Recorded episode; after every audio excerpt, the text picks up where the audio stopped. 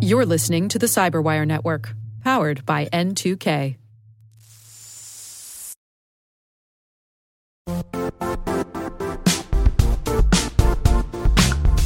The IT world used to be simpler. You only had to secure and manage environments that you controlled. Then came new technologies and new ways to work. Now, employees, apps, and networks are everywhere. This means poor visibility, security gaps, and added risk. That's why Cloudflare created the first ever connectivity cloud. Visit cloudflare.com to protect your business everywhere you do business.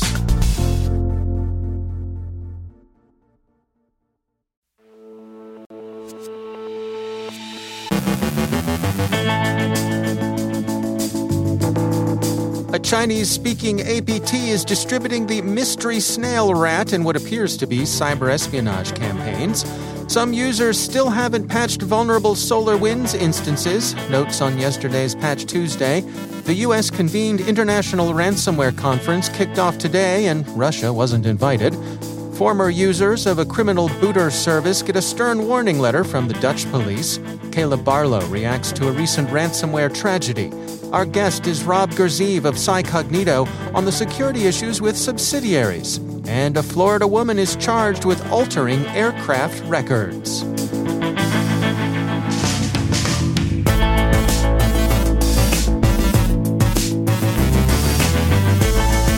From the CyberWire studios at DataTribe, I'm Dave Bittner with your CyberWire summary for Wednesday, October 13th, 2021.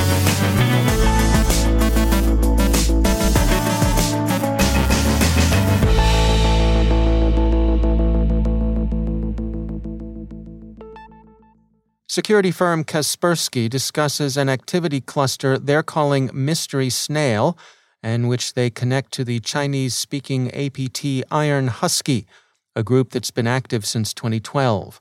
Mystery Snail exploits a Windows Zero Day to install a remote access Trojan. It's a cyber espionage campaign, the company's researchers say. Quote, Besides finding the zero day in the wild, we analyzed the malware payload used along with the zero day exploit and found that variants of the malware were detected in widespread espionage campaigns against IT companies, military and defense contractors, and diplomatic entities. With all the attention last year's SolarWinds exploitation received, one would think that users would have applied the appropriate patches and mitigations. But Randori's 2021 Attack Surface Report finds that 1 in 15 organizational users are still running a version that's either undergoing active exploitation or is, at least in their words, highly tempting to attackers. Randori's CTO David Wolpoff said in the release announcing the study, quote, I'd wager the remaining vulnerable SolarWinds instances are there because of ignorance, not negligence. End quote. He thinks that the complexity of the current workplace, whether remote in the traditional office or in some hybrid of both, have made it difficult for organizations to accurately assess their risk and, in particular, to prioritize their patching. Attackers can take advantage of relatively low rated risks, and Wolpoff's general advice is to get deeper into the attacker's mindset, apply attacker's logic to their security program, and get one step ahead.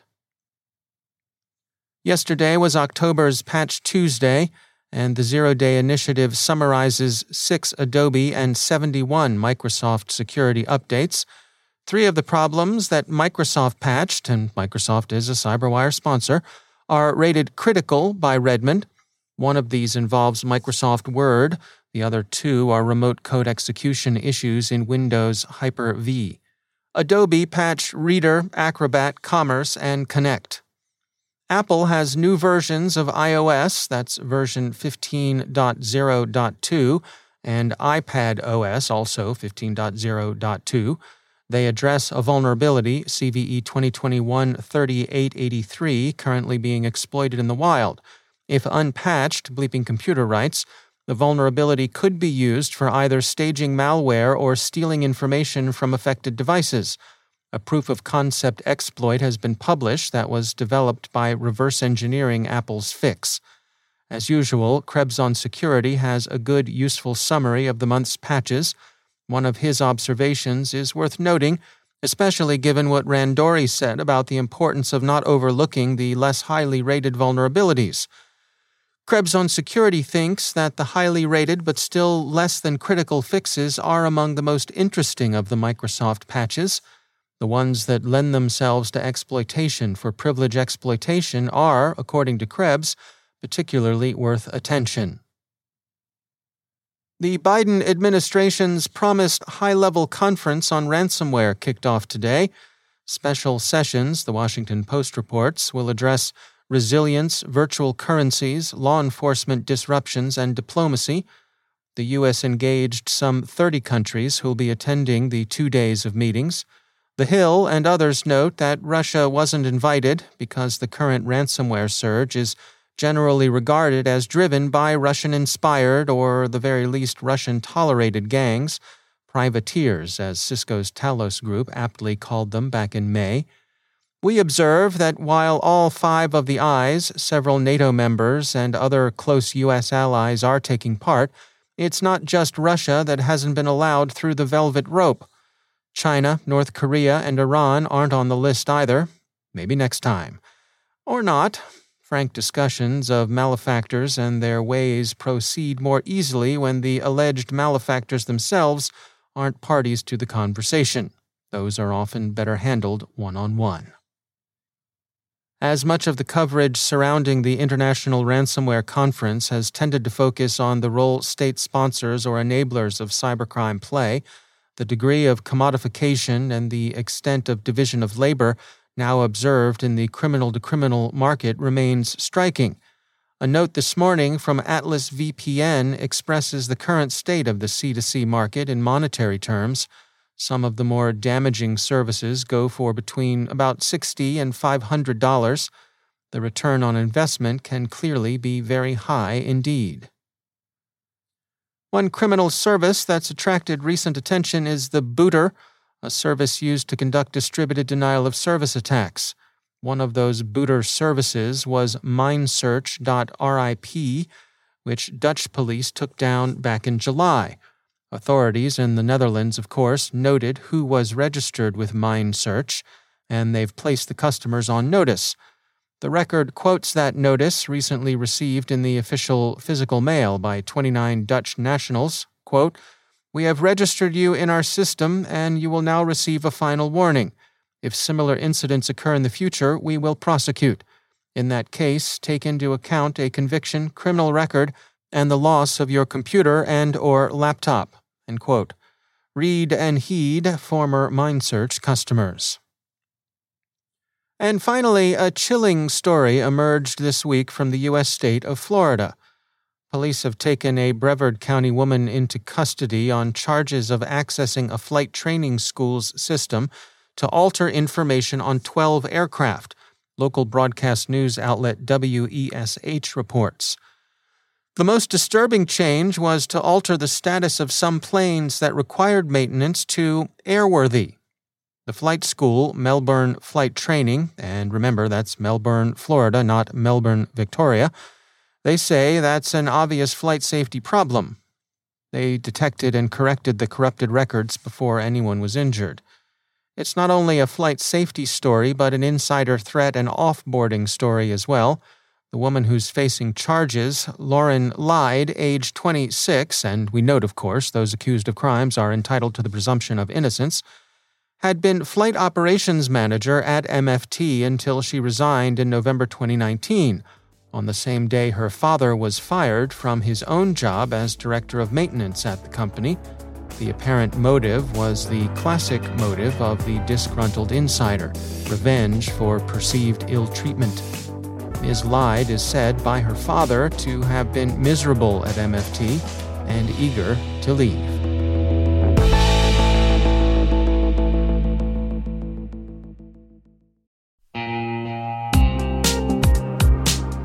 Managing the requirements for modern security programs is increasingly challenging and time consuming.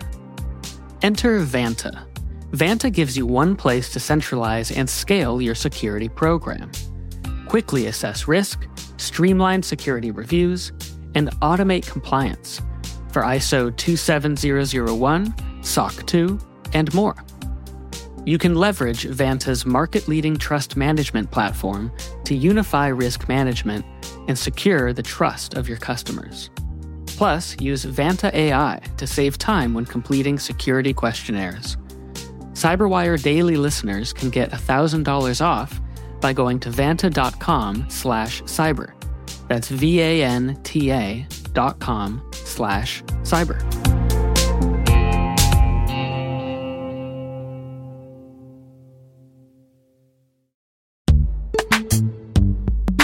In the dynamic world of enterprise security, identity architects and IT leaders face a major challenge. Growth by repeated acquisitions multiplies the complexity of everything. Multiple IDPs, MFA providers, policy engines that all need to coexist.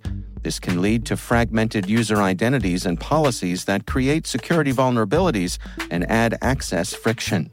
Strata Identity solves this. Now you can decommission unneeded IDPs and consolidate the ones you'd like to keep without rewriting apps or disrupting users, engineers, and app owners. Plus, Strata's modular architecture makes it easy to integrate with any identity provider without manual maintenance and coding. Join the ranks of cybersecurity leaders using identity orchestration Visit strata.io slash cyberwire, share your top identity security priorities, and receive a pair of complimentary AirPods Pro. Offer valid for organizations with over 5,000 employees. Step into a new era of identity management at strata.io slash cyberwire.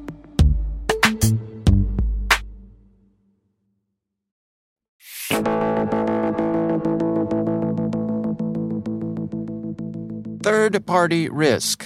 You've got it, you know you've got it.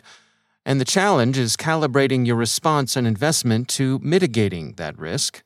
Part of that is considering your subsidiaries, organizations connected to yours, but with a certain degree of autonomy for themselves.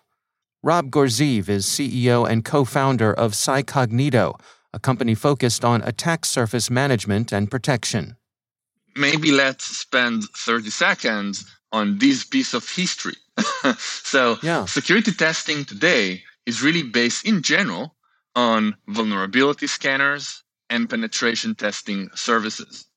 And these technologies and services were designed in the 90s, 20 plus years ago, when companies had just two servers connected to the internet, and the rest of the IT assets were connected only to the intranet and were not exposed to the internet.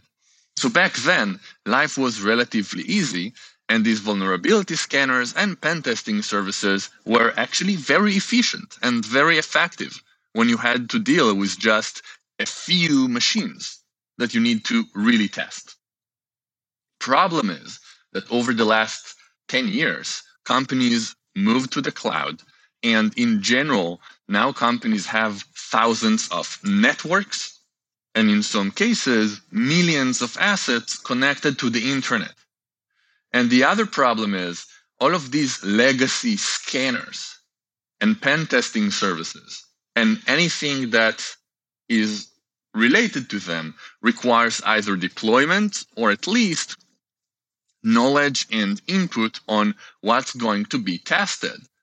Now, say you are the global CISO of these Fortune 100 or 500 company.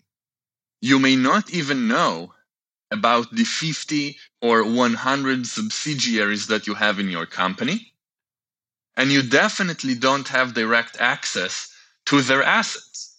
So, one, they might be using a completely different security stack than you. And you don't hmm. have access to their security stack for various reasons.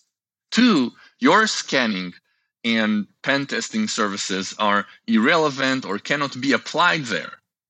So you want to protect them.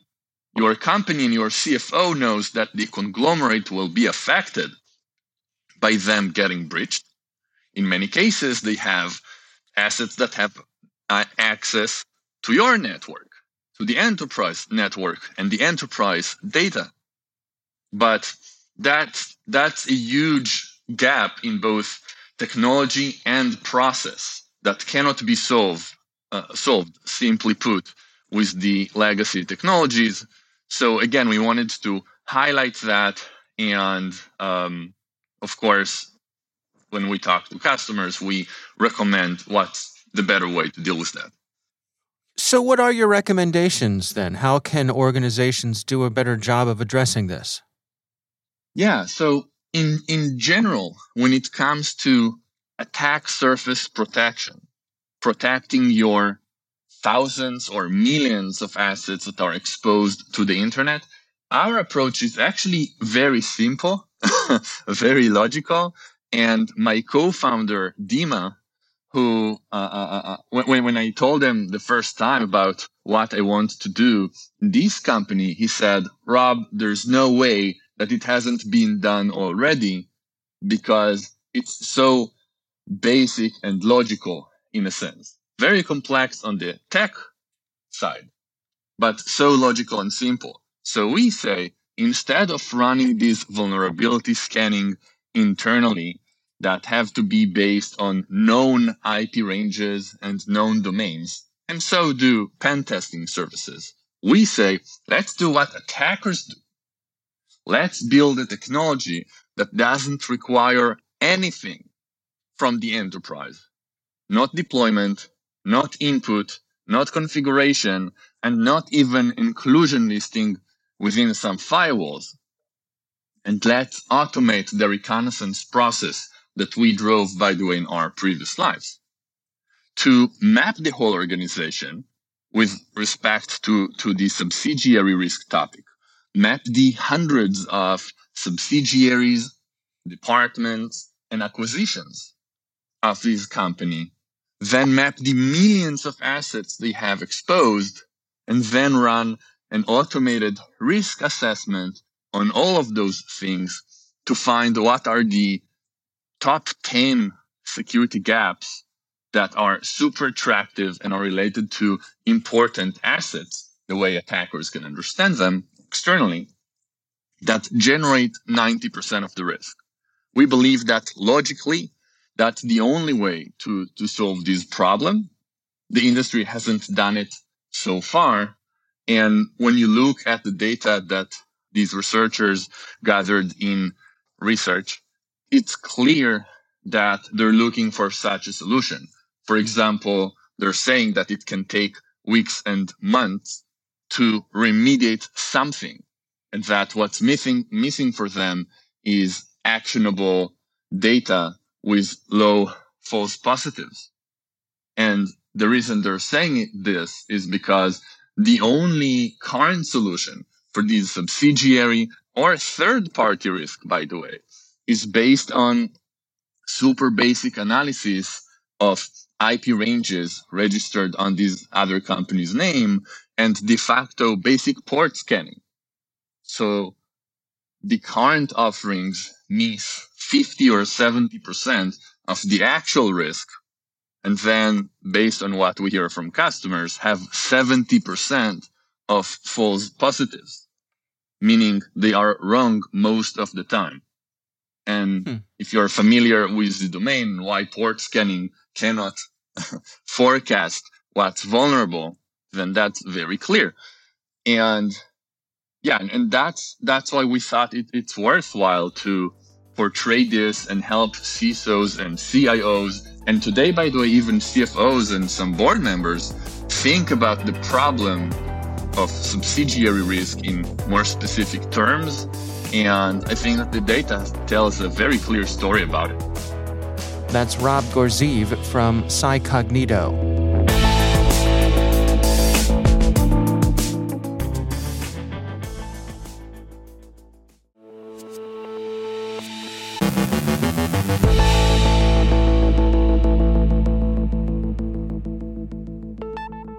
And I'm pleased to welcome back to the show our CyberWire contributor, Caleb Barlow. Uh, Caleb, it's always great to have you back. You know, um, we had this recent tragic story about a ransomware incident affecting a healthcare organization.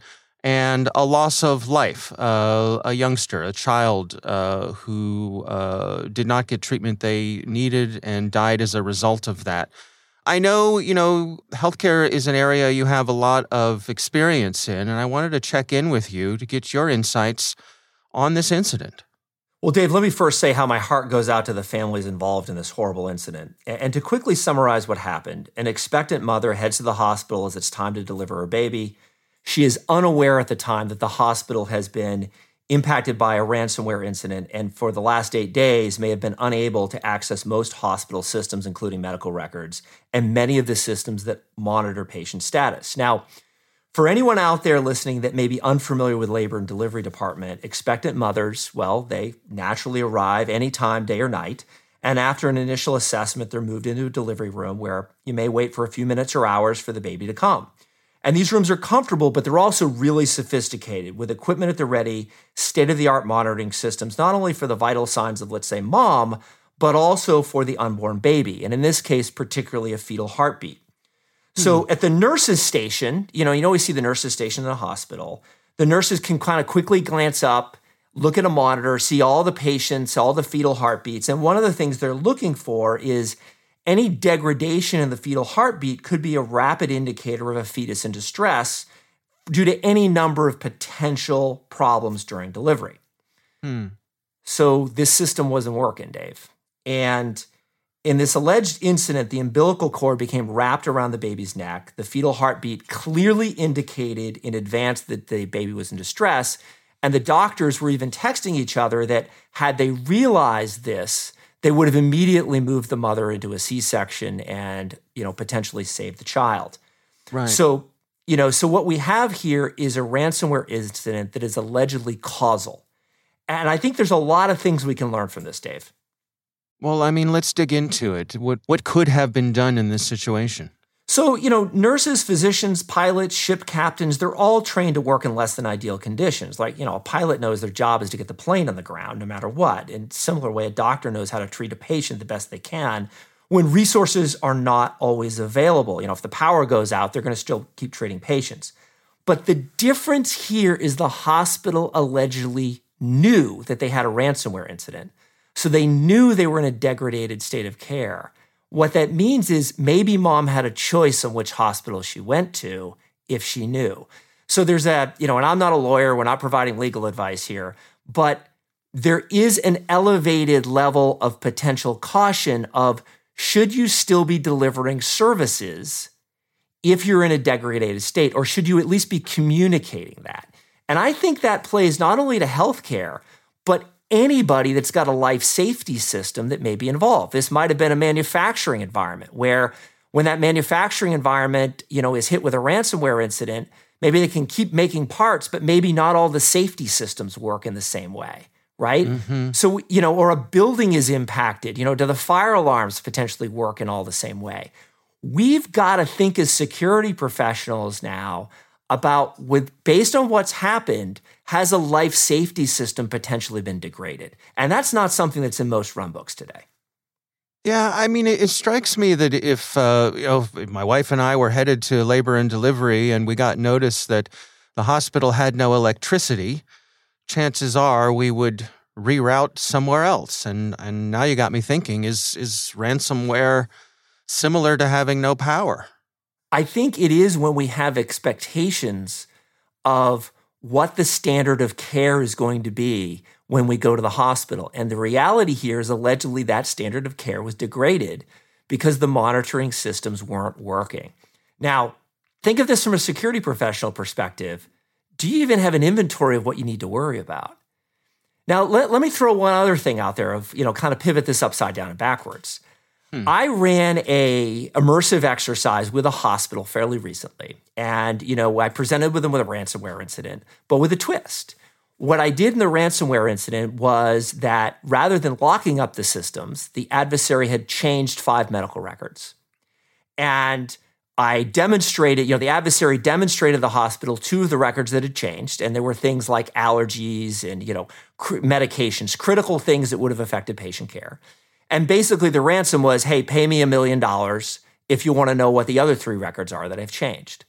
Hmm. This caused an amazing set of dialogues to occur in this exercise. And, and, you know, I just dove in. I had no idea how they were going to deal with this.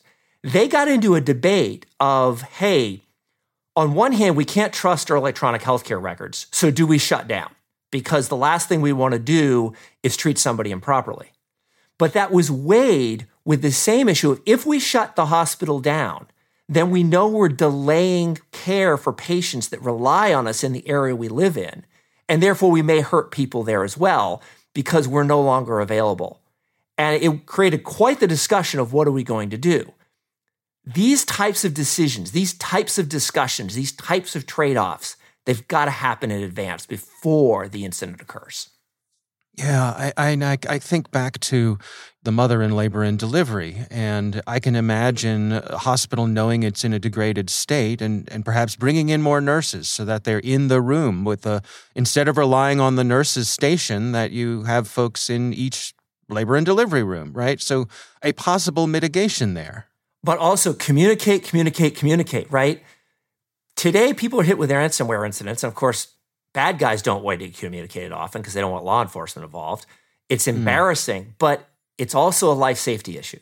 And it, I would argue it's a life safety issue, in this case, not only for who you're treating, but also your employees. If they don't understand the breadth of what's going on, they can't make those trade off decisions to say, hey, because this monitor's not working, I'm going to change nurses' rounds and they're going to come around every five minutes and check the fetal heartbeat. Like, Mm-hmm, there were probably mm-hmm. ways to mitigate this, which of course would have required more staff, or maybe you take on less patients.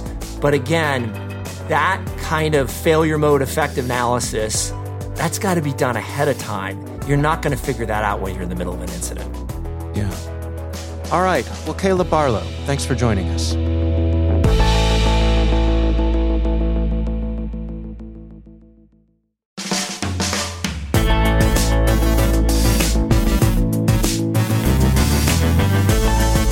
And that's the Cyberwire.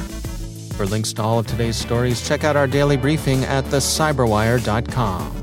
The Cyberwire podcast is proudly produced in Maryland out of the startup studios of DataTribe, where they're co building the next generation of cybersecurity teams and technologies. Our amazing Cyberwire team is Elliott Peltzman, Tre Hester, Brandon Karpf, Puru Prakash, Justin Sabie, Tim Nodar, Joe Carrigan, Carole Theriault, Ben Yelin, Nick Veliky, Gina Johnson, Bennett Moe, Chris Russell, John Petrik, Jennifer Eiben, Rick Howard, Peter Kilpe, and I'm Dave Bittner. Thanks for listening. We'll see you back here tomorrow.